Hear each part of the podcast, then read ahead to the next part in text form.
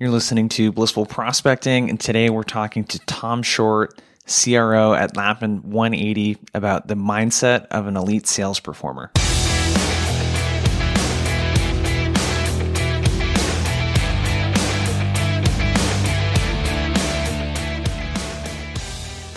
Mindset's one of those things that I haven't really talked about much on this podcast outside of I think dealing with rejection we've probably talked about because we've talked about cold calling.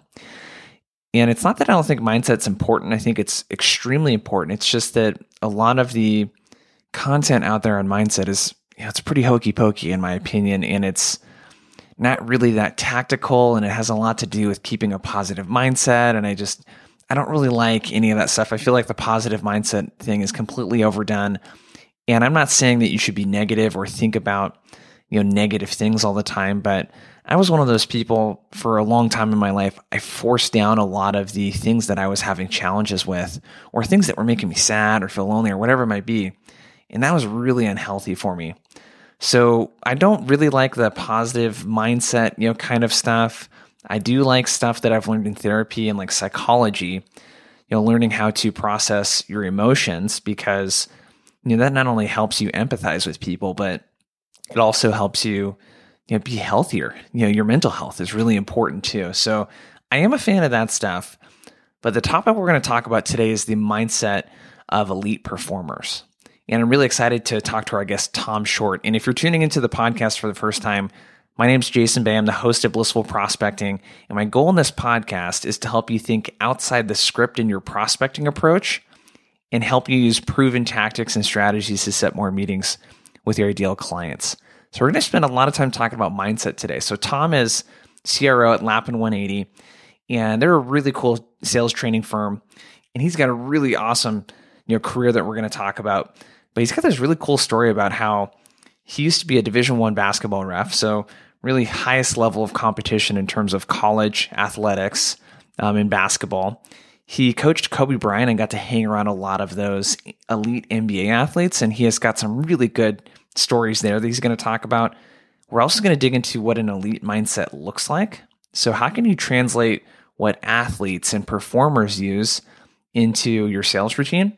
And he's also going to walk us through a routine that he uses and teaches to get in the zone every morning. And it's a five part routine that's that's really cool. So I learned a lot in this one. Before we get into the interview, make sure to do a couple things here. Check out the show notes at blissfulprospecting.com slash podcast. That'll have all the links from the show. The other thing too is we just started a community. So if you're looking to connect with other like-minded sales reps, because prospecting is one of those things I always say that it's it's hard, but you don't got to do it alone. So if you're looking to get more support and get feedback on your emails and that sort of thing, we do have a community that's pretty cool, and there's a really awesome course in there that's got stuff on the reply method and how to send better cold outreach. So make sure to check that out. You can just go to blissfulprospecting.com, click join the community there. It's on the very top of the website. And without further ado, let's get into the interview. One of the things that we were talking about before I hit record here, and I actually yeah. listened to the podcast that you were referring to, is that so you just got done being a referee for Division One basketball? Yeah. Is that what it was? Yeah. So for the past, um, actually, since I was 19, I, I was refereeing, and then got into Division One at 26, and and had a had a 10 year run, and just with some family stuff and and and personal um, career um, mm-hmm. opportunities, just decided to that it was it was a it was a it was time for a, a change of scenery, if you will. But uh, a lot of great uh, memories, a lot of great friends, and uh, some really interesting uh, perspectives from the world of sports, if you will. So, so this is something you're just doing on the side, like for fun, to make a little yeah. extra money, or what? Yeah, so it started as um, uh, to take you back when I was in grade school. I was a hothead. I probably led like the sixth grade league in technicals. Everyone's got their claim to fame. That's mine. Um, but I always appreciated the referees that were human and weren't robots. And so they would at least like tell you what you did wrong. You might not like it, but I appreciated that. And I was like, man, that's really cool. At five foot seven, NBA was never uh, an opportunity in the future. And so as I just got older in grade school and high school, I, I knew a couple family friends who were high school referees and a couple that were college. And I said, hey, this is kind of cool. Let me check it out. So yeah, it started out as just, hey, at, at 18, 19, here's a way to make 150 bucks over the weekend. Great, you know, beer money during college. And then once I started to see, hey, this this might have some potential. There there could be some legs to this as far as the college route. Um, then I got into that, and, and it became a little more serious. But yeah, it's it's mostly for a majority of us. It's just a very well paid hobby on the side. There's only about 20 to 30 um, guys in Division One that that's all they do. Um, but for the most of us, for the rest of us, I should say, um, there was another career that just you had the flexibility to work on the road, et cetera, et cetera. Do you have a favorite game or favorite player or anyone like that that you get to ref for? Um, happy to share the Kobe story. Um, I think that's kind of the, the story that everybody um, always always goes to. Um, so as you mentioned, Division One basketball the last ten years. Also did FIBA, which is the international basketball, um, mm-hmm. for several years. And so in FIBA, you can only work, or I should say, in a real competition, you can't work your home country. But like in exhibition games and in games leading up to like the Olympics, more times than not, they the American referees work those games. Um, not saying anything like uh, shooting our own horn, but in as far as when it comes to like basketball officiating, like we have the best product, so we tend to have the best referees. Yeah. So anyway, 2012 um, Olympic team, and for all any sports enthusiasts out there, let me see if I can run through the roster real quick because it was a who's who of basketball. So the starting lineup was LeBron, Kobe, Carmelo, Chris Paul, and uh, Tyson Chandler. That was a starting five. Okay. Wow. The second five, okay, and this is when they were still teammates Russell Westbrook, James Harden, Kevin Durant, Deron Williams, and Kevin Love. Okay. Blake Griffin was on the team. He got hurt in Vegas right before, and Andre Iguodala was on the bench. So they bring in some guy. I don't know if you've ever heard of him, Anthony Davis, right? Like, like, oh, we we're down to our 12th man. Who should we get? Well, this kid was just drafted number one. Let's bring him in. So Anthony Davis comes in. So up until this point, Jason, I've only refereed college basketball. I've never had any pro experience, right? I've got a lot of friends who are NBA referees, so I'm calling them. I'm like, hey, what can I expect? You know, give me the breakdown, much like a coach does scouting. I'm like, you know, tell me about the players. What can I expect? And so when I say this practice was the hardest thing I've ever refereed, like, I mean, I just listed those 12 guys. I mean, it was, it was unbelievable. But the thing that really opened my eyes was even at that level of, of top, and I think this is where people can see some correlation in sales, even at the highest level, there's another level. And what do I mean by that? The truly elite in any profession, whether it's an actor, whether it's uh, sports, whether it's in sales and advisor, they're grateful for what they have, but they realize there's never a finish line, right? Like there's always you're always striving for more and it's and it's not external it's internal and like what can i do better? And i know that sounds cliche and you'll hear people go around like oh just get better like 1% every day but like when i say that being around kobe like that's what it was and that was the first time i really opened my eyes and said like there's always another level right? Like there's you just have this mindset of how can i keep pushing myself? Like how can i be better? And i'm not worried about what's going on around me, right? Like I'm not worrying about all the stuff I can't control. I'm going to go in and, and with the right mindset, and I'm going to take it to the next level. So a quick story, um, not to get too off off track here. One quick so comment I practice. have though on this because yeah. you said Kevin yeah. Love. I played yeah. All Star base Little League baseball against him in fourth grade because he's okay. from Oregon. I'm from Oregon, so I lived in a okay. town called Roseburg. Okay. And I remember when he was in fourth grade, he was like the kid hitting home runs, right? Oh, I'm in sure. Sixth yeah. grade, I shit you not. He was six foot four, had a size 13 shoe. He hit a home run off one of our pitchers off the handle of the bat. It like doinked off the handle and just went over the fence. And That's but when I saw him, I was like, there was, and there also, uh, um, who's the dude on the Nuggets? Not Steph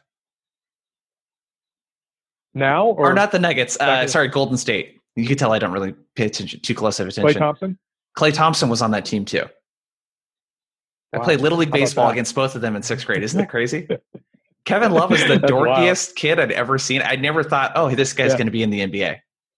Yeah, NBA All Star. Yeah, yeah, pretty crazy. I just had to throw that in there. That's wild. Yeah, no, that's cool. Um, so the the practice I'm referring to before the game was close to the media. Um, it was just team personnel, the team and us, right? And, and I mentioned the starting five and who they're playing against in, in the second starting five. So the, the story about Kobe is um, the, the first seven possessions, he scores and Russell Westbrook's guarding him. And he's not talking trash to Russell Westbrook. He's talking trash to Kevin Durant and James Harden, saying like your your teammate is like he's just doesn't have it today, and he's like he's not joking. Like he's like he's in this mentality of like I'm just like it's me against me against the world, right? So it yeah. was just a knockout drag out practice. Like I never refereed anything close to that in college. And so afterwards, and this is really again little things that started to open my mind they, they, they opened the doors, about a three hour practice, Jason, and now the media is coming in. And, and this is when Kobe went to work, right? So he did everything, everything he did on the right side of the court, he did with his right hand and his left hand. And then everything that he did on the left side of the court, he did with his right hand and his left hand. So everything, it was a balance, right? And he went, he did this for an hour and a half. This is after a three hour, like, grueling practice. And so that kind of goes into, I'm always amazed that people you know, in, in our business and coaching, how many people say like, oh, I don't, I, I, I don't need a coach or I don't, uh, you know, I don't need to practice. And it's like, no, like Tiger Woods has a swing coach. Like Kobe, you know, Kobe took it to another level. But that was really opened my eyes back in 2012 that the elite in anything, they always, number one, they have a different mindset, completely different mindset. And number two, there's never like a ceiling, right? Like there's always, like we're always, they're always striving for something else and that's what pushes them. They're never they're never satisfied with with success. So this is so an interesting that's my kobe story. No that's super cool man. This is a really yeah. interesting topic to me because i i str- i struggle with the back and forth of michael jordan for example to me is an example of a really unhealthy version of what you're talking about right? Mm-hmm. Um, if you consume any information on Michael Jordan, I'm, which I'm a Michael Jordan fanatic, I don't necessarily follow the NBA as much anymore, but sure. unhealthy to the point of if you beat him in Monopoly, there's a famous story of him getting so pissed off and like kicking the table over a game of Monopoly, right? And not mm-hmm. really being there as a parent and a, you know, husband, all that good stuff. And then you hear about yeah, Kobe, yeah. and I get Kobe had his little thing that happened. But what you hear about Kobe is, oh, family man. Like you know took a helicopter which was unfortunately the you know the way he passed, but took a helicopter to work right. so that he could cut down the commute time to spend more time with his family. Got up really yep. early in the morning, get his workouts in. So, where's the balance? Do you think? Yeah. In being elite and having this mindset and being kind of crazy, uh, for yeah. lack of a better way of saying it, and and out of balance. And I think balance yeah. is something that's internal. It's, different for everyone. But what what's your take on that? Sure. Yeah, you know, to your point, um, Tom Brady has, has a famous quote that, you know, and I'm going to butcher it, but something to the effect of like, I know I'm going to be better than you because I'm willing to sacrifice more, right?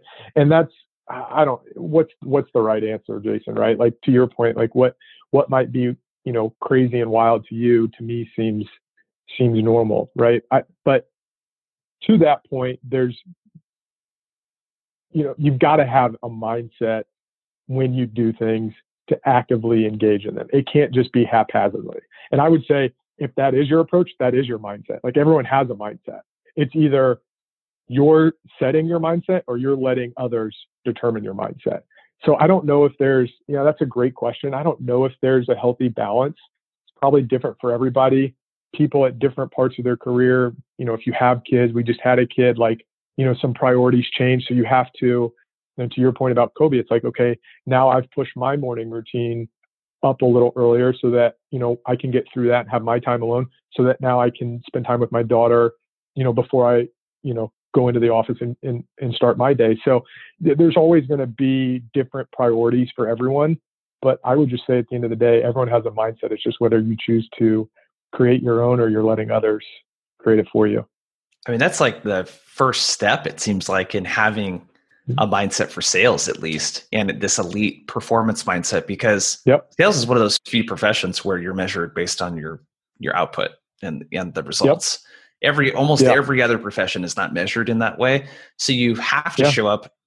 I guess what I what I'm seeing and hearing from you and is is kind of one of two i guess three camps you show up and do your job as a salesperson you nothing more and you zone out and you do all mm-hmm. that other stuff there's one that's hey, sales is not my life and making as being as successful of a salesperson as I can is not everything to me, but I'm here, I'm doing it. I'm going to get every give everything I have while I'm at work doing it and I put in my mm-hmm. 40 hours a week. And then you have people that really go above and beyond that.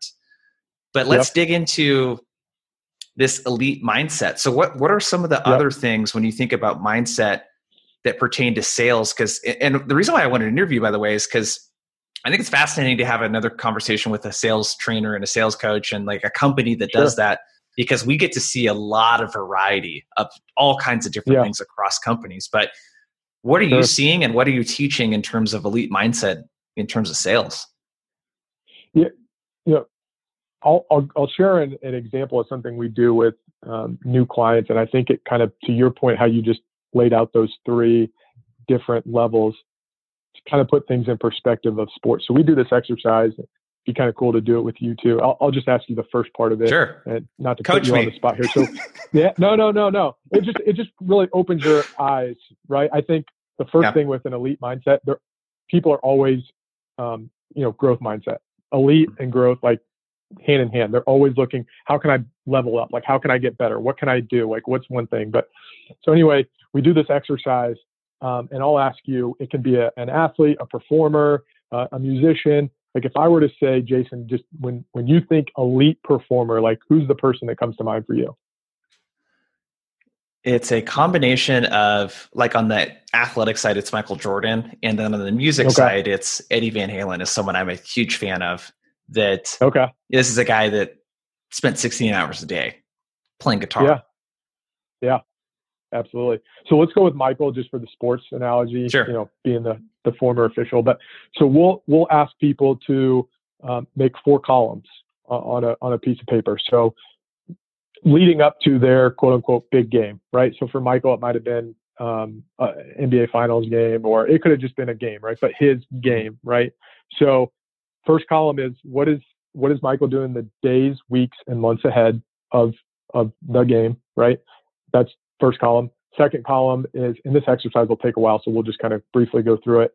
Second column is um, what is he doing the morning of his, you know, big game.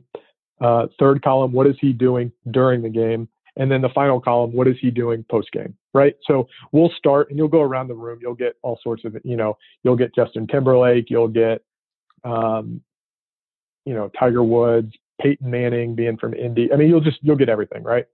So then we'll ask everyone, okay, go through each of those four columns and write down everything you think that that person. So for you, I'd say, you know, for Michael Jordan, what's Michael doing days, weeks, months ahead? What's he doing morning of? What's he doing day or during? And then what's he doing post game, right? And so starting on the first column, you know, film review, nutrition, um, mindset, tapping into a why, um, you know, all like getting clarity on like his schedule, like what like what is he saying no to? That's another just quick tidbit. Elite performers, say, I'm not making this stat up. They say no to yes an average of 7,000 times to one. So they're saying no 7,000 times for every time they're saying yes to something. So let that sink. Like think about that. Wow. They're saying no to a heck of a lot more than they're saying yes to. But anyway, so that's kind of days, weeks, months before then what are they doing morning of, right? There's probably some sort of visualization, um, getting into a routine, probably has a process defined, maybe a little film review, probably, you know, warming up before the game, breaking, you know, breaking a sweat. Again, probably tapping into his why again. Then during the game, right? Like what's he doing during the game? Elite performers, probably not getting too high, not getting too low, pr- probably staying pretty neutral, regardless of what happens. Like it really doesn't mean anything yet. And, until the end of the game. And along those lines, not worried about the outcome, right? And that's that's something we could have a whole other episode on of of people focusing on outcomes in sales when they should be focused on what what what do I need to do right now today. So that's what elite people are doing during the big game and then post game, right? What are they doing? Or I'm sorry, yeah, that's during. Okay, so neutral, um, staying in the moment, um, all the things I just said. So then post game, you know, Pete Carroll's great about this. He says, whether win or lose, you've got 24 hours um, to either celebrate or kind of sulk in your misery. And then after that, it's like, we got to move on. We, we don't have time to sit here and celebrate for weeks or, you know, you know, pout for weeks either. So, um, and then there's an evolution. The elite are going to realize, okay, if we won, great. I can still learn something. And if we didn't win, there's always something to learn when you don't win, right? So there's going to be some of that. Probably going back and reflecting, probably some film review. All right. So we say all that, right? And then, so kind of the question at the end is, why don't we do that in sales? Right? Like if yeah. you want to be like truly elite and, and say like the game is you're a meeting, a first meeting, or just making calls for the day, right? I think so many times people just just pick up the phone or just send an email and to your point, they're in, you know, one of those three boats where they're just like, ah, it is what it is, or I'm gonna put in my 40 hours and just kind of send emails and make calls. But like what are what are the truly elite doing? And I, that's where I think you start to see the separation. Like they're moving with a purpose. Like everything is done with a purpose. It's not just haphazardly. And I'm not saying getting to a distorted view, the level of like Michael Jordan, but like everything you do should have a purpose when you move. Like move with a purpose. We always say that in officiating is like everything you do, like move with a purpose, right? Everything you're doing in sales, move with a purpose. And so I think that's really what um, separates the elite is like they're always planning and like they've got a process that they're staying in and they're not worried about the outcome because at the end of the day, the outcome is going to happen. The only thing you can control is, is your process and how you're staying in the moment. Yeah, I mean, that's a tough one. I would think easier to do in sales than in sports. I always had a tough because I played basketball. That was always tough because yeah. you put so much into winning, you know. And mm-hmm. um, Okay, so I like this. So these four parts, these four columns, how would that apply to an elite salesperson? So what what is what is an elite salesperson preparing for that's more like long term, that's distant? Like what are some of the things that they're doing yeah. to stay sharp? Uh, great question. I, yeah, one example I'll share with you. Uh, for me personally, and this isn't you know anything proprietary, but just on a daily basis, um, like the mindset that I get into, right? I've got a two page, it's, it's on my wall here at home and I've, I've got it at the office too. But every day, you know, first thing in the morning, like this is something I'm reading out loud to myself to get into my mindset, right? Like I'm always going to visualize people that we could potentially help in, in, your world and mine, anyone in sales, right? Like who are you, you know, if, if, if you and I were to call someone, Jason, like who's that person? Like who's, who's struggling with a problem that we can solve. Like I visualize that person. Like I visualize that person like struggling with what we could potentially solve. I'm not saying we're a fit for everyone. Like don't don't like mistake for what I'm saying. I'm just saying like I visualize there are people because that's a reality, right? There are people out there that could potentially use what we have. So I start with you know a visualization of that. Um, then I read this story about George Clooney. It's about three paragraphs. H- have you ever read The Obstacles the Way by Ryan Holiday? Oh, definitely. By chance? Yep. Okay. So you you might know this story. Uh, some of your audience might not, but you know, in the beginning, George Clooney, when he was um, in Hollywood, he wasn't getting a lot of gigs, right? And his whole perspective when he was showing up to these auditions was, I got to solve my problems, right? And what are my problems? you know, getting getting an acting deal. What are what are salespeople's problems? Getting meetings, closing deals, right? Like they were he was looking at it from his perspective of I've got to solve my problems. And he wasn't getting any deals. And so after a few years, he realized I've got to change my perspective. And when he flipped his perspective to realize, and I think this is where salespeople listening can can take note, is that when he switched his perspective and realized that the producers and directors they've got a challenge because they've got to find somebody to fit their role. When he switched his perspective and realized that those people, he's solving potentially, he's solving their problem, that's when his whole mindset shift, right? Like he wasn't walking into these auditions and thinking, oh, uh, you know, I'm trying, I really need this gig, I need this shot at this. He was like, no, I might help this person today, right? Like I owe it to them to give my best to be present because I could potentially help them with their problem. Again, not his, not our problem in sales. How can we potentially help someone else? Easier said than done, no question. But when you can have that perspective and that constant reminder of, of any conversation I engage in, you know, how and if I can help this person, not, hey, here's here's why I'm great and here's why, you know, you should talk to me. Like that's when that's when you move the needle. And so that's part of my perspective, part of my mental mindset that I'm doing every day. And then there's four other things. Um, the last four that I'll share with you. Um, first is zero expectations, right? If I'm engaging in a conversation face to face, if I meet you at a networking event, Jason, or I'm calling you on the phone or I'm sending you an email, I have zero expectations of an outcome. I really do. Like it's just it's just one conversation potentially that I can have. At the end of the day, when I go to sleep, like if you say no, like my life doesn't change. And I don't mean that like in a negative way, but when you when you start to realize like you you just you no outcome, right? Again, what I was talking about in sports, like Kobe, like and Michael, like they're not worried about the outcome. So zero expectation. Number two is is no regrets, right? It's it's that voice in your head when you're like, oh, I should ask Jason that. Uh, no, don't ask him that. He might he might think something wrong. Like no regrets. Like and you do it in a respectful and like courteous way, right? Like it's not just like jumping down your throat and asking questions. Like having a little buildup of like, Jason, here's why I'm going to ask this question. Like, not sure how this is going to be. Have received, you heard of right? Just kind. Of, have you Chris heard of uh, regret minimization? Uh. Uh-uh. So I love the the no regrets sort of thing because yeah. uh, Jeff Bezos he talked about this yeah. in an article it's like Business Insider or Forbes. Yeah, you got to look at. It. I think you really yeah. like it. He does this exercise, yeah. and we I do it with my wife Sarah. Uh, uh, he calls it the regret minimization exercise. So the way he looks at a decision is, mm-hmm. hey, ten years from now, if I'm looking back at this decision, would I regret doing this or regret not doing this? And mm. it totally frames it in a different way, and it right. makes it makes the answer really obvious when you look at it like that because you're not thinking short term the other thing yeah. too is have you have you read Thinking in Bets? With Annie Duke. Yeah. I have not. A couple of my um, couple of our coaches have and and speak volumes about it. Dude, it's a really good book. I have not read it. Yeah. My wife Sarah read it, and she's a speed reader, so she gave me the Spark Notes, basically, yeah, of it. Yeah. If you remember Spark Notes back in the day.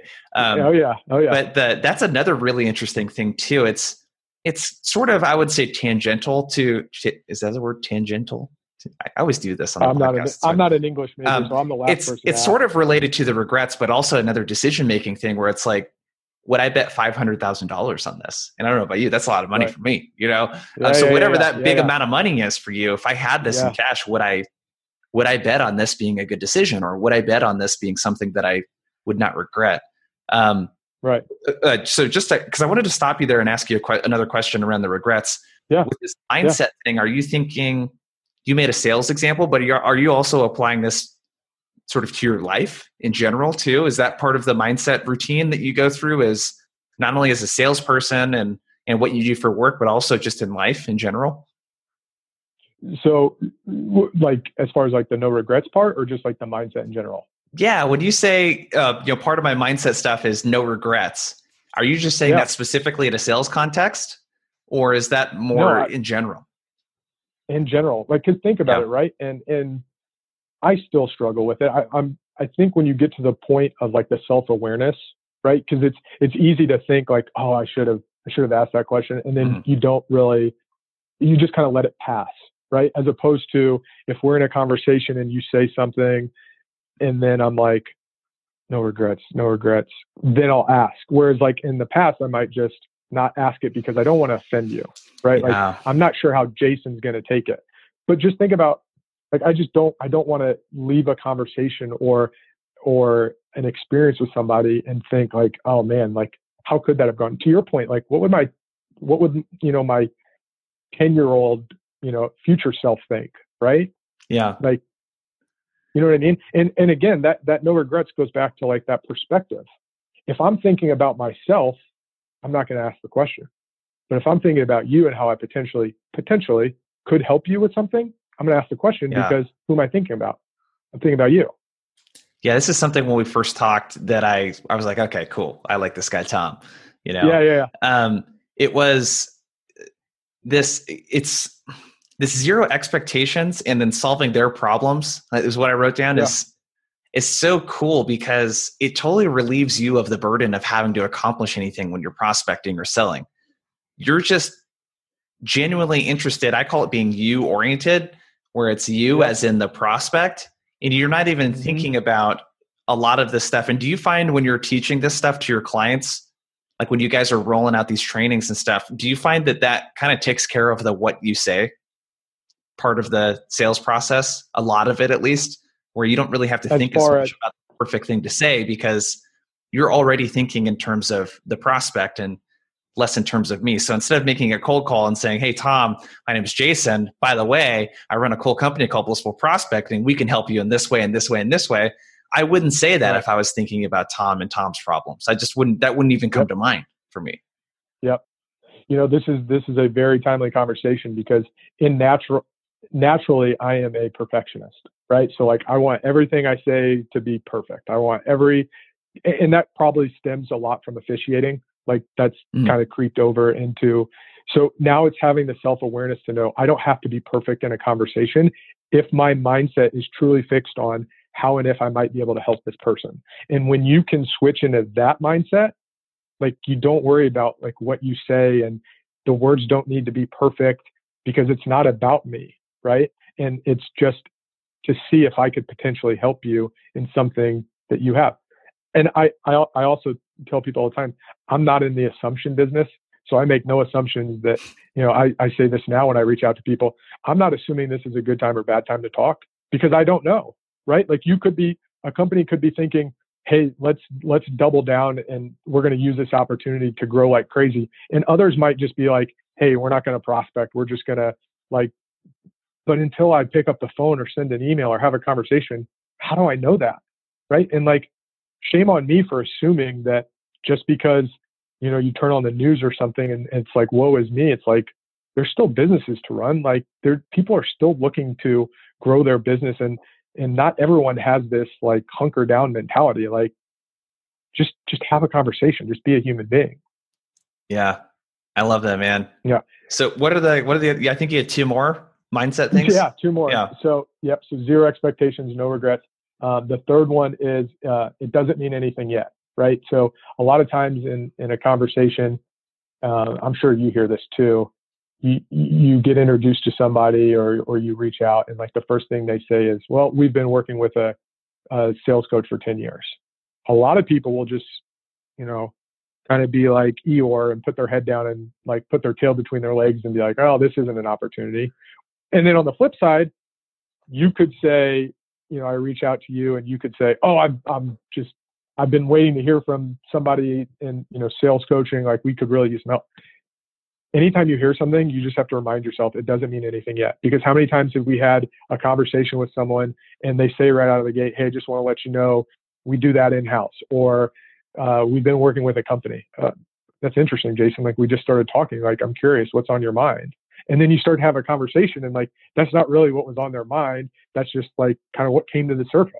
And then vice versa you can meet with somebody or have a conversation and we've all been there where the first thing they say is like oh we got to fix this problem and then they disappear and you never hear from them again. So again it's that neutral part that i talked about for elite people during the game just staying neutral doesn't mean anything yet um, regardless of, of what they say. Uh, and then the last one and i my opinion, I think this is where a lot of maybe younger salespeople who are just getting started struggle. And I've, I've heard some people on, I think Sarah Drake was talking about this a couple of weeks ago, is but big belief peer to peer, right?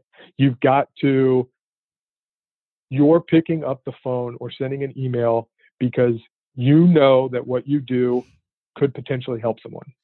And you're not going to put anyone on a pedestal because they're a CFO and you're just a, you know, a grunt man or whatever. Or if you're the CEO, I always I always tell people, regardless if you are like if I work for Blissful Prospecting, I am going to act like the CEO of Blissful Prospecting. And every day that I reach out to somebody, I'm going to have that CEO mentality of, no, no, this is my company. I'm going to own this. And the reason I'm calling is because I could potentially help you. I don't know that unless we have a conversation and I know some of the problems you're going through, but having that peer to peer mentality of not putting someone on the pedestal that you're reaching out to. And I, hey, look, that's, that's a real struggle of like, how do you, you know, you're 24 years old and it's your first sales job. And like, how do I call a CFO or, you know, whoever you're, you know, you might be calling in, in your space. But, and and I think it really helped me from officiating that, you know, the rejection aspect and and just regardless of what anyone says on the phone or on email, like they could just be having a bad day. It doesn't like I've said some things I don't I'm not fond of. That's not indicative of my personality. I could just be having a bad day and you caught me at the wrong time. Or I've gotten four or five other calls and now you just happen to be number six and I'm going to take it out on you. So regardless of what anyone says, like peer to peer, like how they respond, like I can't control that. So that's not gonna that's not gonna dictate how uh, my mood. And again, that's easier said than done. That has taken a lot of practice. Well, and that's something that's interesting because from a prospecting standpoint, that's the position that a lot of BDRs and SDRs find themselves in is I'm prospecting to people that are 20, 30 years my senior. What on earth could I possibly share with this person that they would find helpful? You know, and I think a large part of that is just thinking about what would be helpful too. But how can you practice that? Right here well, I, forgot this is a podcast. I'm pointing to my uh, head because you and I are seeing each other. He's pointing to the ceiling. That's your mindset. yeah, yeah, yeah. Ceiling, ceiling. Um, that's your mindset. Like if you're yeah. going into, if you're starting your day and you're like, oh, I'm, uh, you know, how am I going to help this person? Like you're already in your own head. You yeah. can't. And I heard something. I don't know if it was from a guest on your podcast. I heard it some, a lot smarter than me. But when you call someone like they're an expert in what they do. They're not an expert in what you do, right? So when you call, like you, Jason, like if you're calling someone about outbound prospecting and they're a SaaS company, like they're a SaaS company. They're not an expert in prospecting. I don't care what they write on their LinkedIn profile. Like that's that's what you do, right? So I think people need to remind themselves too of like this is what we do and like we're an expert, we're an expert in this and like approach that mentality of like they're an expert in like their silo, right? You don't know if you can help them. You you might be able to potentially, but that's why you're having a conversation to determine how and if you might be able to help help that person. So again, that again repetition too, but just just knowing like, hey, if they're a financial advisor and you've got something like they're really good at managing money, they're not really good at everything else. Yeah, that's uh, that's so interesting. I didn't really start noticing that until we transitioned our business into more of training and coaching, you know, in the last year mm-hmm. and a mm-hmm. half. And dude, I mean, there's companies, you know, big a big company for us is you know a SaaS company that's you know got a couple hundred employees and secured a hundred yeah. million dollar round. You know, yeah. and I would look at those companies and be like, why on earth would they need my help? They have all this money. Um, yeah, they have people with tons of experience, and every time I go into that company, I'm always you know pleasantly surprised that they don't know what the heck they're doing just like every other company basically out there when it comes to this stuff what do you yep. what are your thoughts on do first believe second Hmm. so there's a there's a book out there you'll see it when you believe it mm-hmm. by uh, by wayne dyer and he talks about and and I think I struggled with this for a while. I'm not a big fan of of fake it until you make it. I, I, that's just me. Uh, that I'm like, I'm not a fan. But you have to believe. My opinion. You have to believe it in your mind first, right? Back to we can provide value. Obviously, we're not going to help everyone, but you've got this mindset of I believe we can help someone.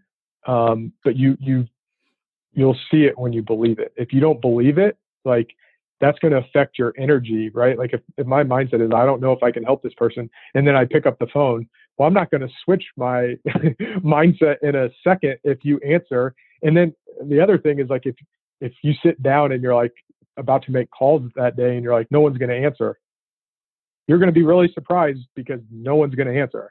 Yeah. And if if you also have the mindset of like, no one's going to answer, no one's going to answer, and then someone does answer, you're going to be like, uh, uh, uh, th- so again, back to your mindset. Every single day, all I'm doing is starting a conversation with someone. This could be the person that, you know, we potentially help. And that's that's my mindset every single day. Like this is just a day for me to start a conversation. I'm not trying to set meetings. I'm not I've got a goal and then I put that goal on the shelf uh, at, at the beginning of the year. And then it's just staying in my process every single day with this mindset of I'm going to see if I can start a conversation with somebody to see if we can possibly help help their help their business. That's interesting. I always go back and forth on this do first, believe second thing because yeah, it's almost like which came first, the chicken or the egg.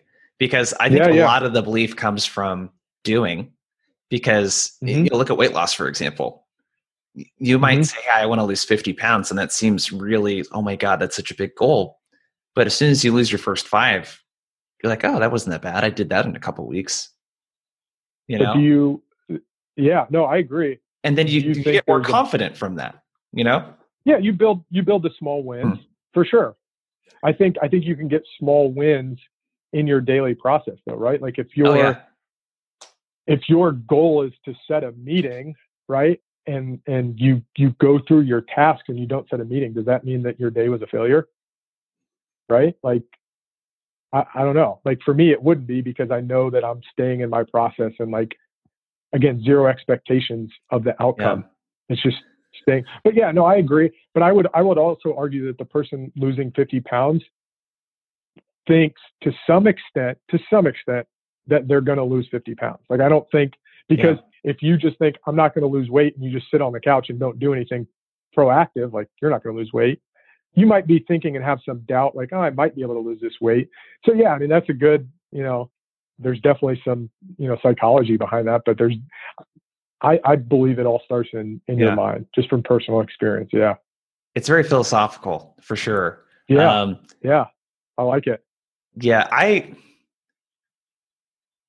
I didn't used to think this like in high school playing sports, and I wish I had this mentality, but mm-hmm. I definitely am more on the in, in the camp of the mindset being there and you believing mm-hmm. that you mm-hmm. can do it and then the action is yep. just so much easier that way but I, so i really like all of this stuff so this zero expectations yeah. around the outcome no regrets doesn't mean anything yet and this peer-to-peer thing how yeah. can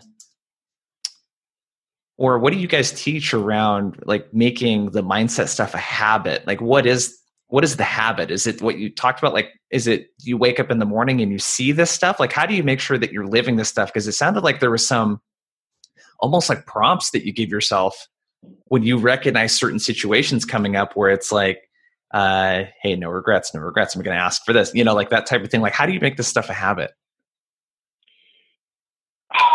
You know, and I know we'll we'll talk about this um, at the end um, with you know what's what's the play of, of outreach. But really at the end of the day jason and this is going to be very a very boring answer consistency.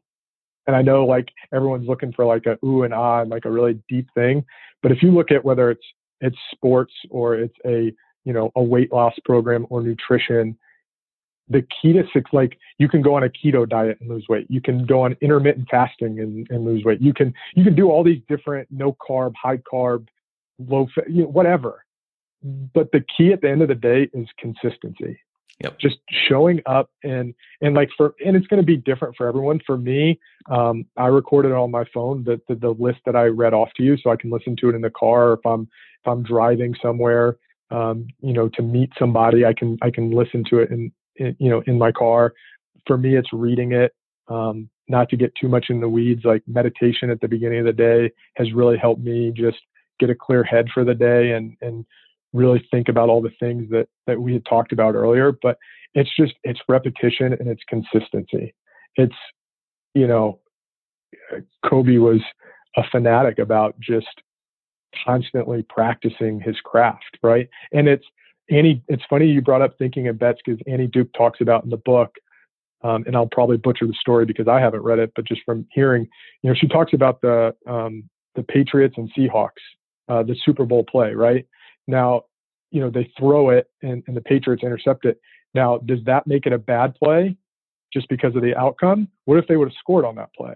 Right? Yeah. Like then everybody's talking about it a completely different, right? So to me, it's just, hey, if if you know I try to adopt a mindset and something doesn't work on the first day, like it doesn't mean it doesn't work, right? And and vice versa. If it does and I and I get two meetings like that doesn't mean anything. Like you just, you, it's it's repetition and it's consistency. And I know some people are going to be like, well, that's boring. I was looking for like the the secret sauce.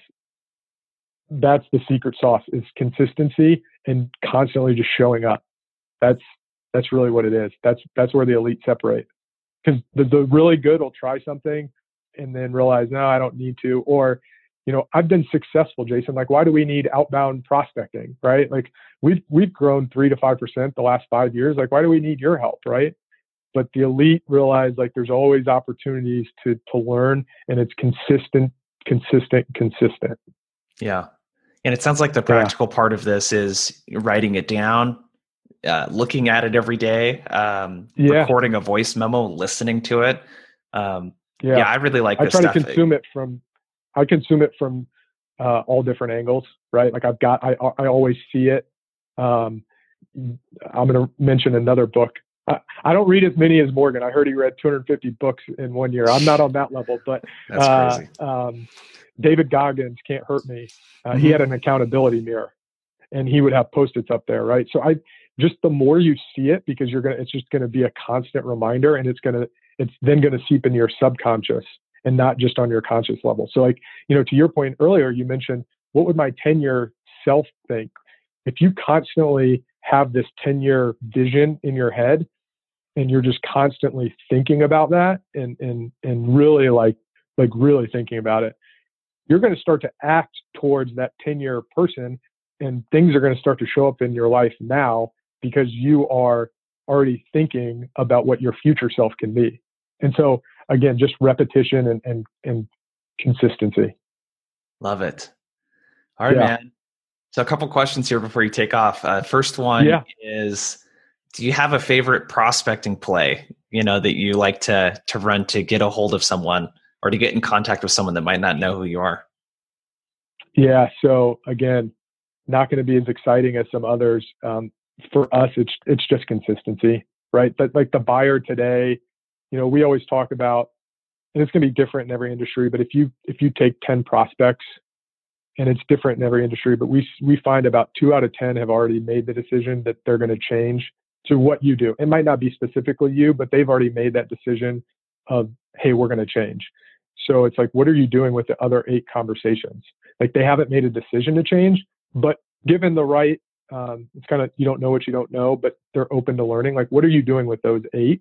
Right. So for me, it's, it's a long term, like I see some of these companies who like their cadence and like they're successful. Like it's, it works for them in the industries we, we interact. Like it's, it's not for us like this like email day one, call day one afternoon, LinkedIn day two. It's like, oh my gosh, I it's I get busy.